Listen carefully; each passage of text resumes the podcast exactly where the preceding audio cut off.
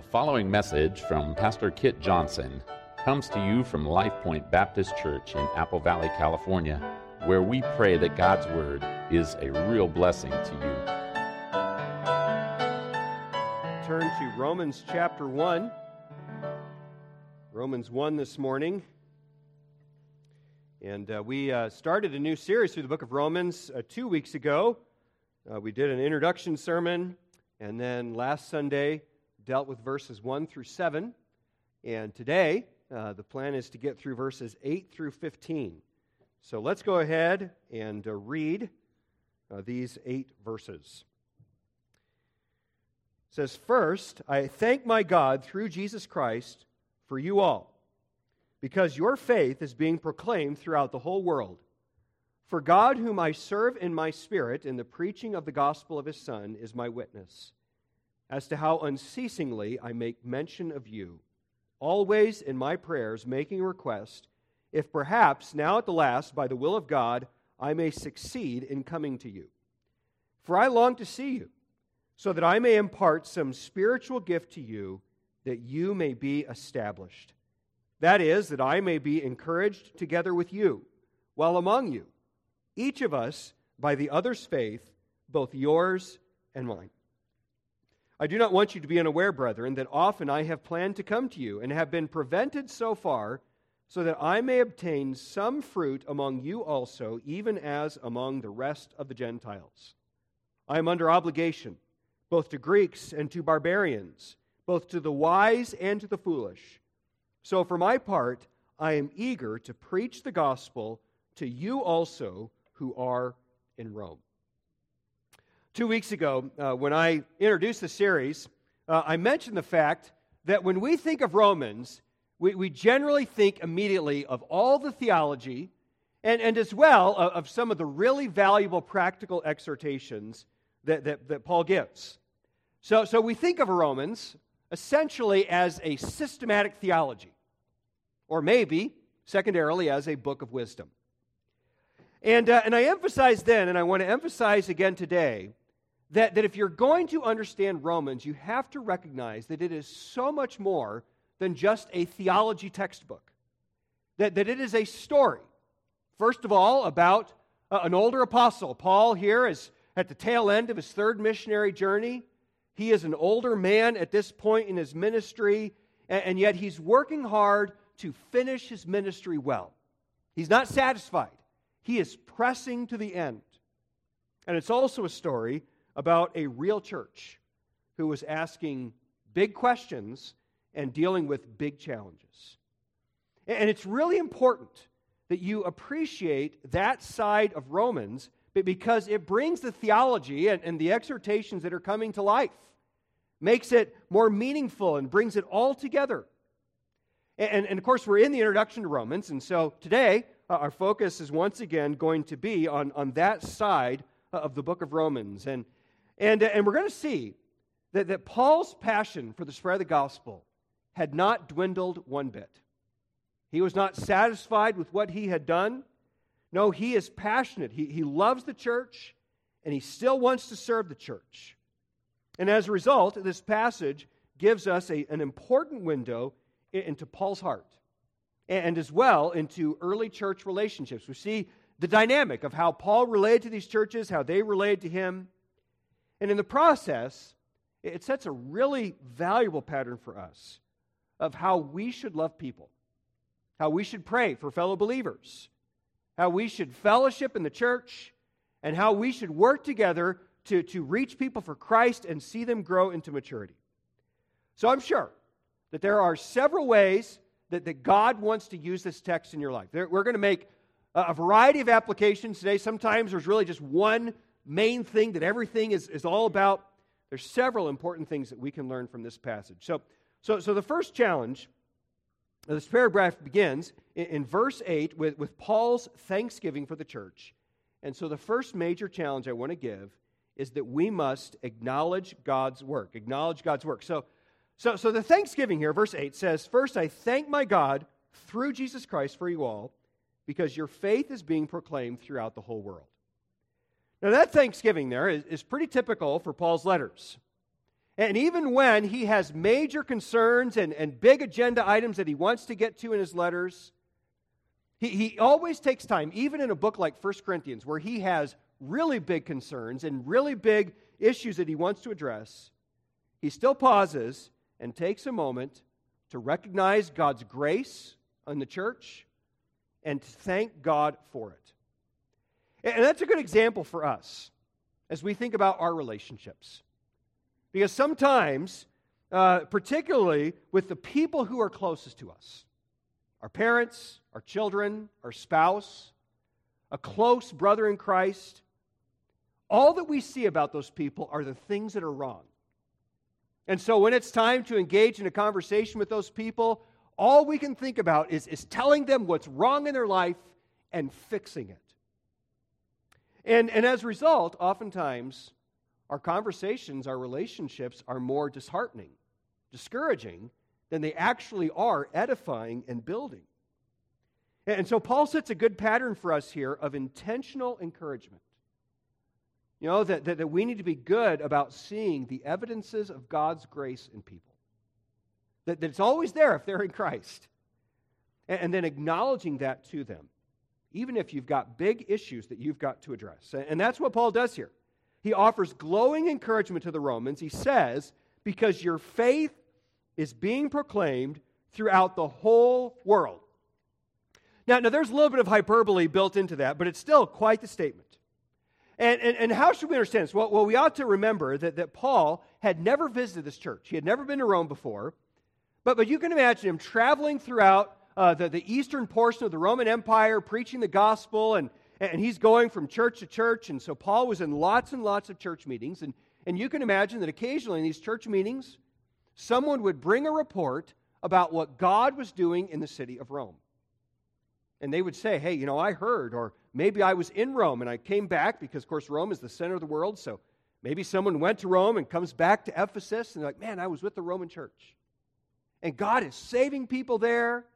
God is, is working to, to, to encourage his people. They're overcoming adversity, and, and God is doing good things in Rome. And, and the fact that these reports were coming from Rome uh, probably made them particularly impactful. After all, Rome is the largest, most prosperous, powerful city in the world at that time.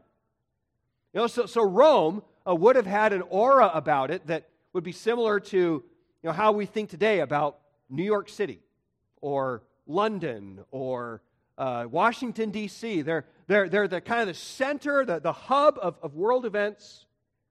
It's powerful. And, and so it's especially encouraging to, to the other churches to hear what God is doing in Rome and to remember that God is at work, God is alive. And, and man, if God can work in Rome, well, then surely he can work in Thessalonica. And, and I just want to highlight here that, that not to the same extent, probably, but, but in a similar way, God is using our church. You know, it's fun when I get to be in other places and talk with other pastors and Christians just to share what, what God is, has done and is doing in our church. And it's fun to have guest speakers and, and people come in and visit our church. And, and, and they always come away impressed and encouraged to see how God is working in California, of all places. And, and so our church is, is a testimony to God's grace. Other churches are a testimony to God's grace. And it's, it's a blessing to think that God can use us not just to encourage and, and refresh each other here in our community, but, but in other places as well, and, and that we can do the same. So, so, so Paul, when, when Paul prayed for the church, he always gave thanks for how God was working among them. And something else I, I want to highlight from verse 8 is that Paul prioritized thanksgiving in his prayers. And that's a good example for us because so often when we go to God in prayer, we have a mile of requests and no time for thanksgiving. You know, God, you're good, you're wonderful. I need this, I need this, I need this, I need this. And, and it's never, the fact that we don't prioritize thanksgiving is never because God has not been good. It's more because we are proud and selfish and, consumed with worldly cares. Because God has always been good. And, and folks, godliness demands that, that we take time to see the goodness of God, to give thanks to Him for it, and, and rejoice in His blessings. And I think here in particular, we can see as well that we need to see evidences of grace in our brothers in Christ and thank God for them and then tell them, you know, brother, I can see that God is changing you. I can see his, his grace in your life. I'm thankful for what God's doing in your life because that means everything, right? It is such a blessing to hear those words. Proverbs uh, 16 24 says, Pleasant words are a honeycomb, sweet to the soul and healing to the bone.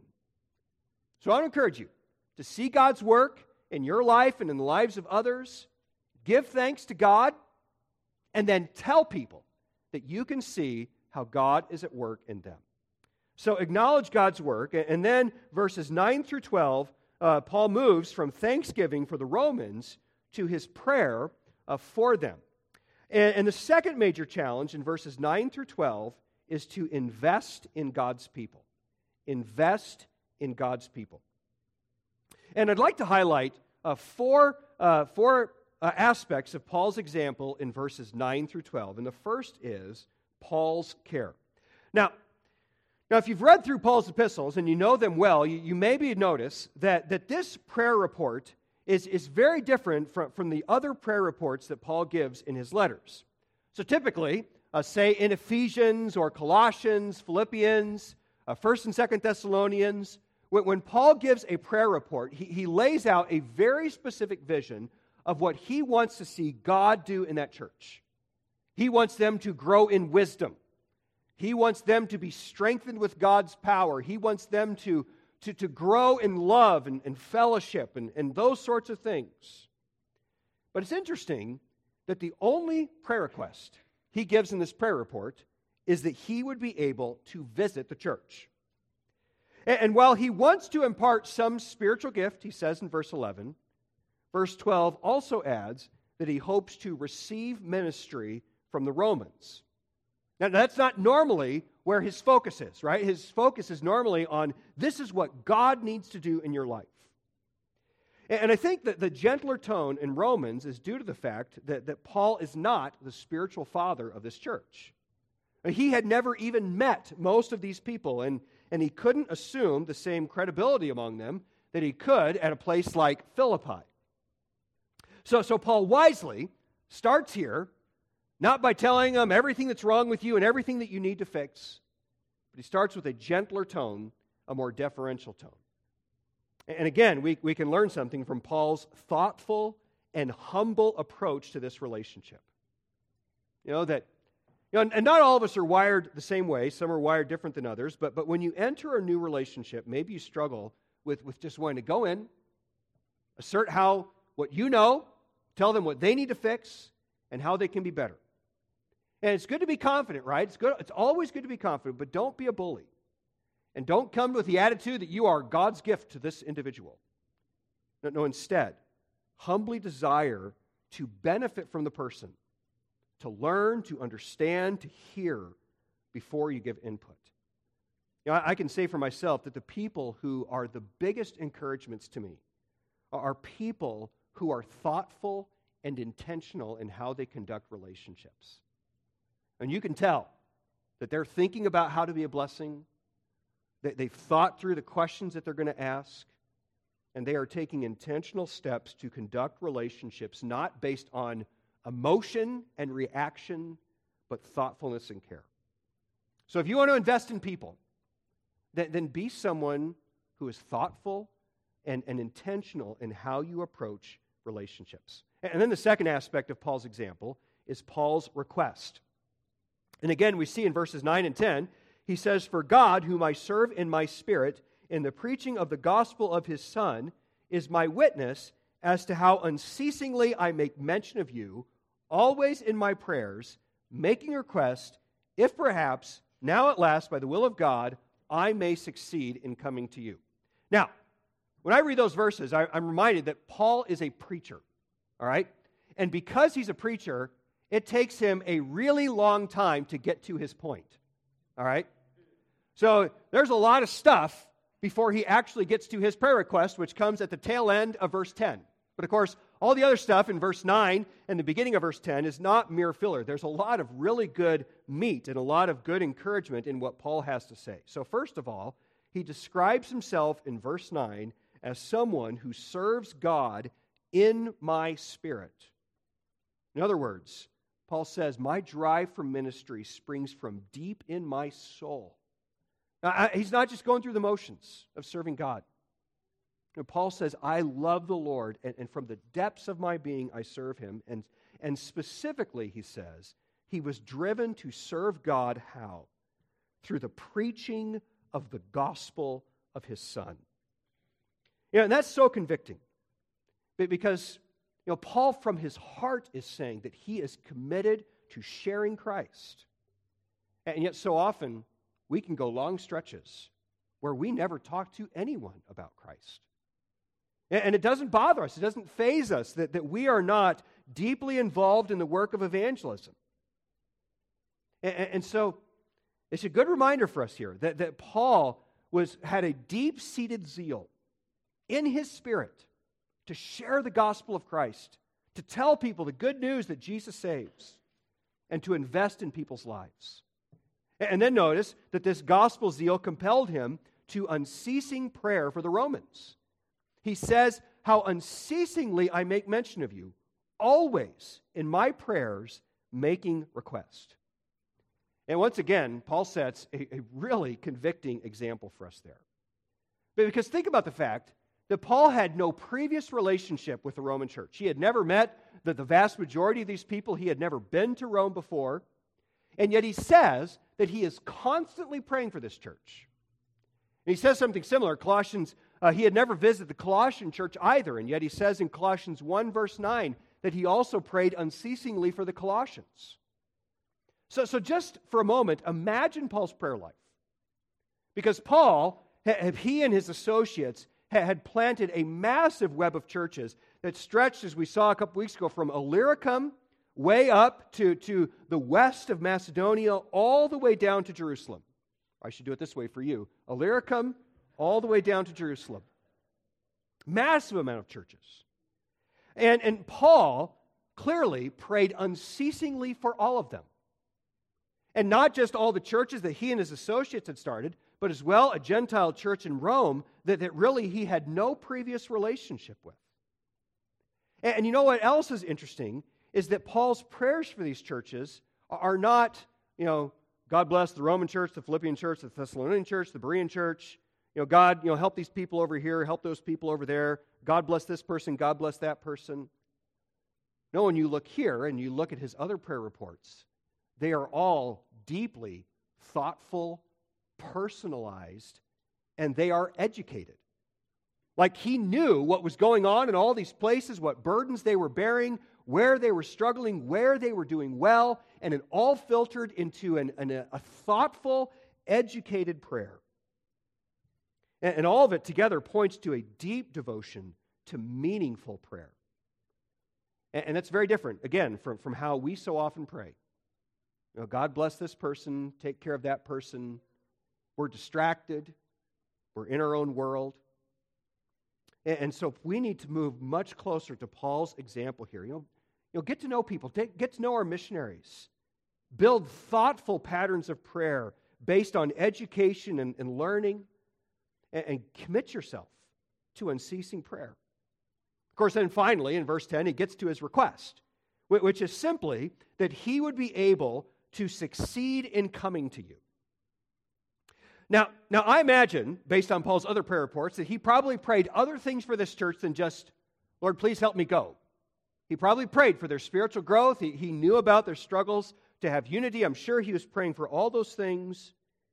But, but, but here, he just limits himself to this one simple thing because he's, he's trying to build rapport with this new congregation, and, and he's, he doesn't want to, to, to um, to be uh, uh, to make wrong assumptions and so he just says i'm praying that i can come. But but that doesn't mean that that the request to come is a meaningless request. Now verses 11 and 12 explain why it is that paul wanted to visit. And that brings us to the third aspect of paul's prayer request or paul's example which is his passion for the church. You look again at what he says in verse 11. He says, For I long to see you, so that I may impart some spiritual gift to you, that you may be established. Now, now there's some debate over what Paul means here by uh, some spiritual gift. And, and I think that we can rule out spiritual gifts like we normally think of them, like hospitality or teaching or leadership, because God gives those kinds of spiritual gifts at conversion. So, so instead, uh, I think we ought to understand this in light of the fact that the Greek word for spiritual gifts is the word charisma. And of course, that comes from the root charis, or, or the Greek word for grace. So I think here in this context that the Paul is thinking generally of the fact that I want to come to you, and when I come, I want to impart grace. I want to be a spiritual blessing to this church. And he wants to do so for the purpose of seeing that the church is, as he says, established, or, you could say strengthened or matured. Now, now, he adds some spiritual gift before that because he doesn't presume to know exactly what he's going to give. He doesn't know their needs, he doesn't know how he can be a blessing. So he just wants to show up, get to know people, recognize where he can be a blessing, and do so. And, and, and I love that, that selfless, thoughtful example. Because, again, so often we, we, we come to church and we view the church purely in terms of what I need, right? Like, like we show up on Sunday thinking, I need X. Or so and so better talk to me, people better love me, and take care of me. And, and, and when we have that attitude, we are sure to be disappointed. And instead, we, we need to embrace Paul's attitude that, that I just want to go and, I want to be a blessing however I can be and just be an, an avenue, a minister of grace to God's people. You got a number of young people here who are spending your summer working in camp. And, and this, you know, Paul says here, would be a great ambition for you. With, with every relationship, every, every child or teen that you minister to this summer, that you just want to impart some spiritual gift. Get to know them, recognize where you can be a blessing, and serve. And the same passion should drive uh, all of our perspective as we think about the church, as we think about the family and all Christians. That, that we ought to, to come to church every week zealous to be a channel of God's grace. And if that's your attitude, you want to find people and be a blessing, that, then you will surely be a blessing and you will certainly receive far more grace than, than if you have a self centered focus. So that's Paul's passion. Then the fourth aspect of Paul's example is Paul's humility. So, so look at what he says in verse 12. He says, That is, that I may be encouraged together with you. Well, among you, each of us by the other's faith, both yours and mine. Now, now this verse uh, catches our attention because when, when we think of a guy like Paul, we tend to think that a guy like Paul is invincible. Like, like he doesn't have problems, he doesn't have struggles, he's just strong and powerful. He never gets discouraged, he, he never struggles with sin, and, and everything is grand. So when Paul shows up in town, you know, he's just there to meet needs, serve, be a blessing, and, and that's it. But, but like every other great Christian leader, Paul put on his pants one leg at a time. And, uh, and he got discouraged as well. He says in 2 Corinthians that, that the cares of the churches were often overwhelming for him. So, so therefore, Paul was very aware that he was not an island to himself and that he was not spiritually invincible. That's a big reason why uh, we see in the book of Acts that Paul consistently traveled with a team. But because, yes, in part, he was investing in these people, but, but he needed the support and the encouragement of, uh, of these other men who would travel with him. And he talks in Philippians, for example, about how God often used the churches to minister to him, not just financially, but through their prayers and their encouragement. And so, verse 12 reflects that spirit. Uh, Paul was eager to experience the Roman church and to see what God was doing there and to be encouraged by, by God's work among them and to just enjoy sweet fellowship with another group of God's people. Now, I especially love that last line of verse 12. he, his prayer is that each of us, by the other's faith, both yours and mine, will be encouraged. And, and it's such a blessing, isn't it, to, to, to enjoy that kind of fellowship with God's people. To, to you know, sometimes, and there are times where we just talk about the weather and sports and hobbies and things of that nature. But it's such a blessing to, to engage in deep spiritual conversation with brothers and sisters in Christ. You know, to hear what God is doing in their lives and how they're struggling, how they're succeeding, what they're learning, and, and to just talk about the Lord. Talk about who God is and how great He is and how good He is. And, and Paul, you know, Paul's, Paul's not coming to Rome just to show up. I'm Paul. Listen to me. Let me tell you what you should do. And he's eager to show up, get to know these people, build relationships, and just talk about the Lord. And again, his example is an important challenge for us. Because if Paul needed and longed for the mutual support of the church, then I certainly need it too, and so do you. Now, the Christian life is too hard for you to do it on your own. The Bible is clear that he designed the Christian life to be lived in community, in mutual dependence. And so we need each other if we're going to thrive spiritually and fulfill our ministry. And of course, all of that, our, life together in church, it's all anchored in, in what we do on Sunday mornings, right? That we gather around the Word of God to hear the Scriptures and to sing to the Lord. But what Paul here is, is clearly talking about something more than sitting quietly in a church service like you all are doing right now. No, he was excited to build meaningful relationships based on significant spiritual conversation. And, and if Paul needed that, you need it as well. You know, God, God never intended church to be a spectator sport where you just sit there with your bag of popcorn and watch the show. No, no, He wants you to build meaningful relationships of mutual ministry.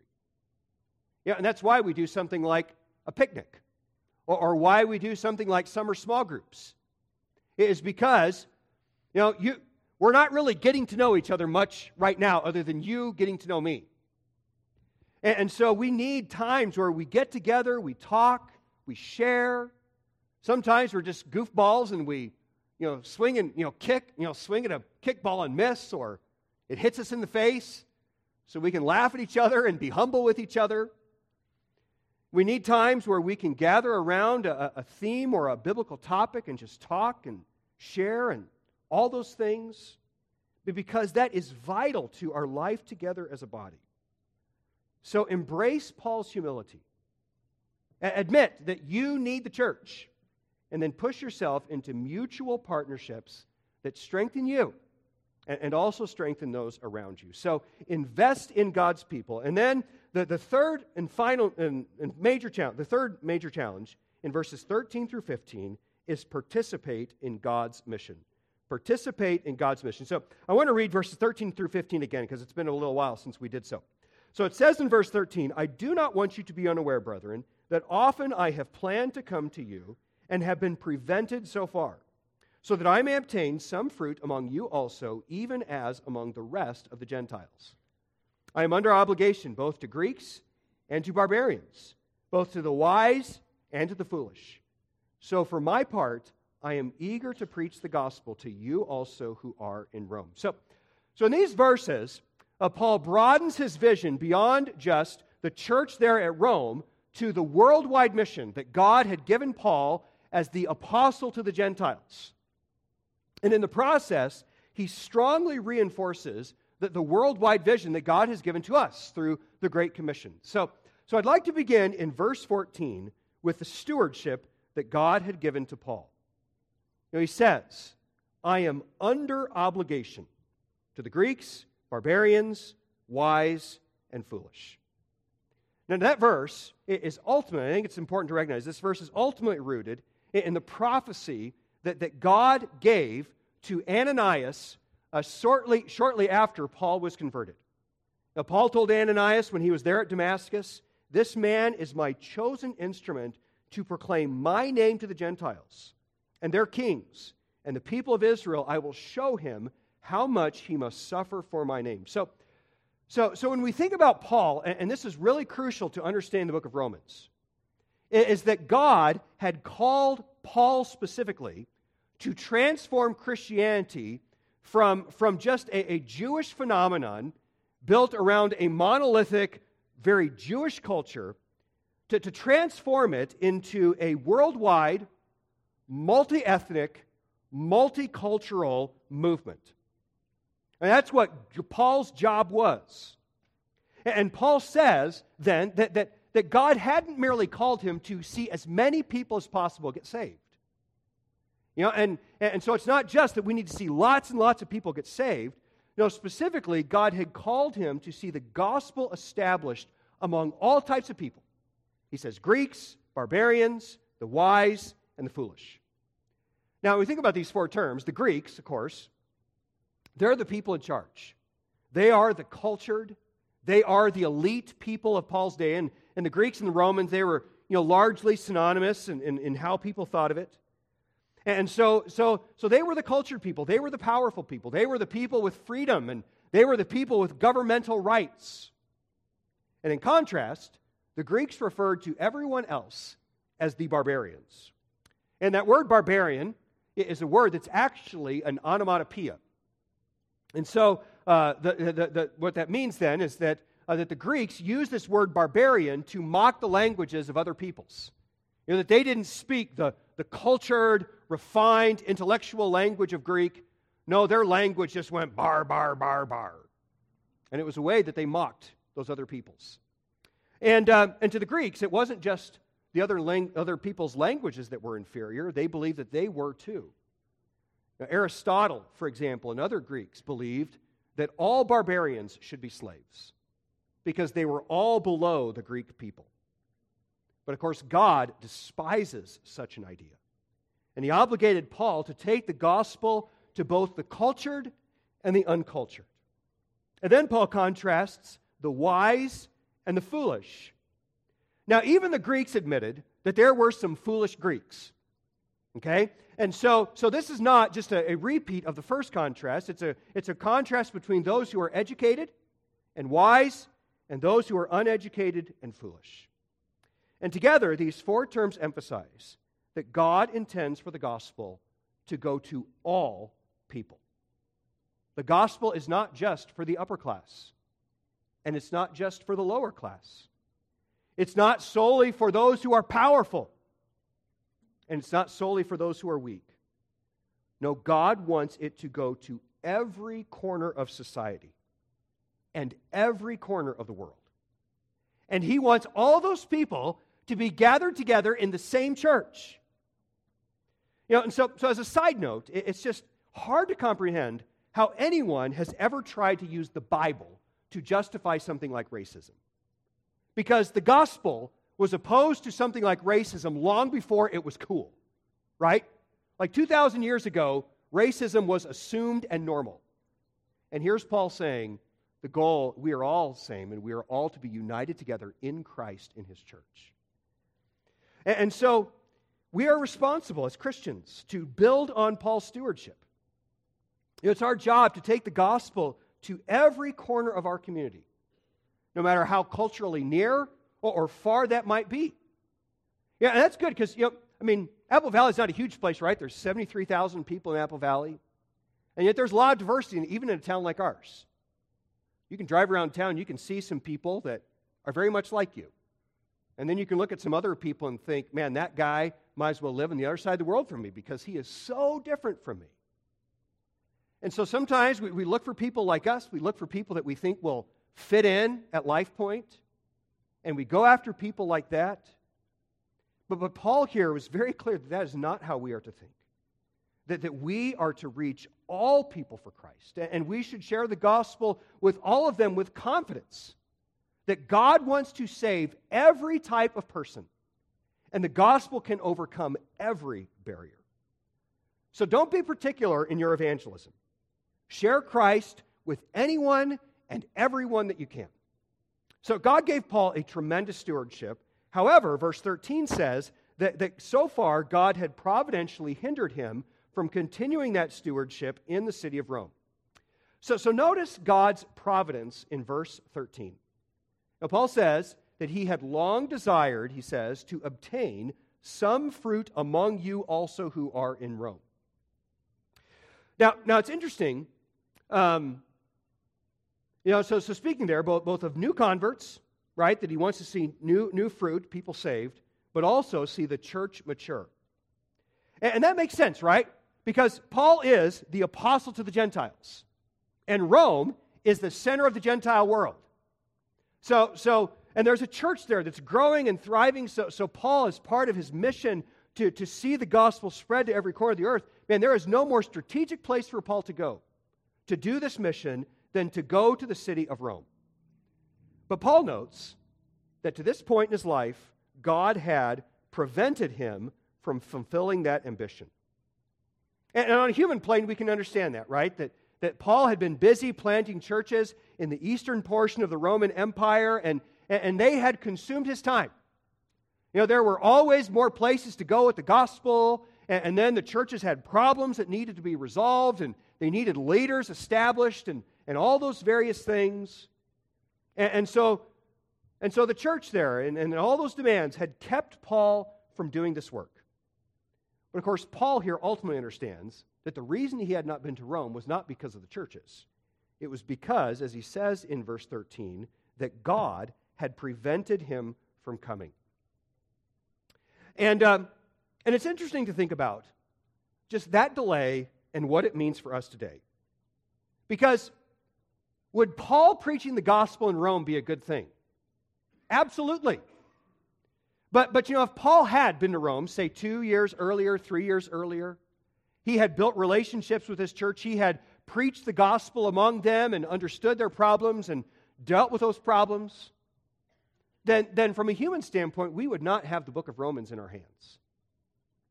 And yet, God had prevented Paul from going to Rome, I think at least in part, so that the circumstances would arise in which he would write this book, which for close to two millennia now has had a massive impact on God's people and on the spread of the gospel to the ends of the earth. And there's a good lesson for us in that because oftentimes we get frustrated that God closes a door that we think seems so right. Like, why would God not want me to do that? But we have to remember that God's perspective is always bigger than mine. And He sees every threat and every opportunity much better than I do. And it's up to me not to get frustrated at God that He does this and not that, but to just trust Him and embrace whatever God's will is for me today. Well, but by the time Paul wrote Romans, he was confident that his work in the eastern part of the church was done. The churches, there were churches to spread the gospel throughout the entire region. Leaders were there who could deal with whatever new challenges would arise. And so, verse 15 presents Paul's vision for his next work. He says again, So for my part, I am eager to preach the gospel to you also who are in Rome. Now, I think it is noteworthy that Paul uh, says he wants to preach the gospel not just to those who are unsaved, but also to the church. He includes the church in, in, the, in the scope of his gospel ministry. And that's because we never outgrow the gospel. All true ministry is gospel ministry. And so Paul was eager to extend his gospel ministry to new horizons. And yes, he also wanted to reach new people for Christ, I'm sure. And he later t- and he tells us later that he didn't just want to go to Rome though, right? He wanted to use Rome as a springboard to take the gospel into brand new places where, to his knowledge, the gospel had never been before. He wanted to go to Spain. And so Paul's zeal here is so convicting and so inspiring. You know, that Paul, I mean, again, like he's, he's at this point, he is an older man.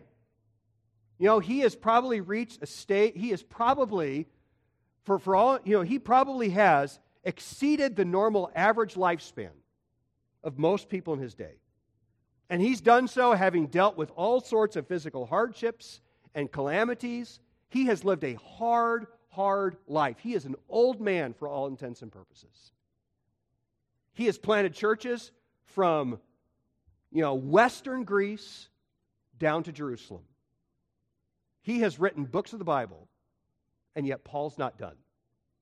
He wants to get to Rome, he wants to make an impact in Rome, and then he wants to take the gospel where it has never been before.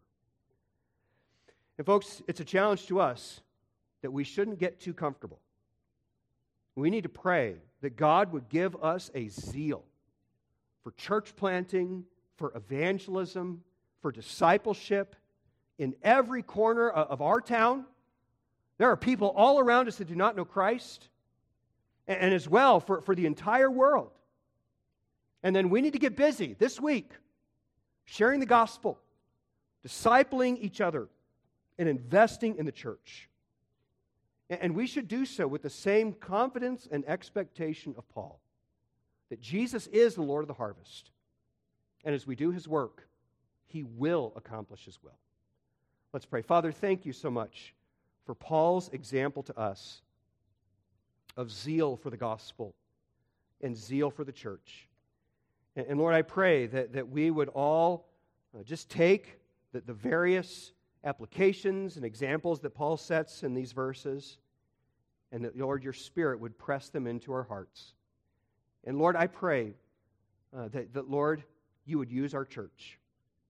Use our church. Lord, there are so many lost people around us. It's, it's, it's overwhelming to consider the needs uh, here in our community, throughout our state, throughout our country, and throughout the entire world. And so, God, I pray that you would give us a zeal for the spread of the gospel. And God, I pray that even this week we would be busy sharing Christ, talking about you to each other and to unbelievers. Lord, we would pray that you would send out laborers and that we would labor ourselves. And Father, we pray that you'd use us to reach people for Christ and to see you do great and awesome things that only you can do. And so work among us, I pray. In Jesus' name, amen.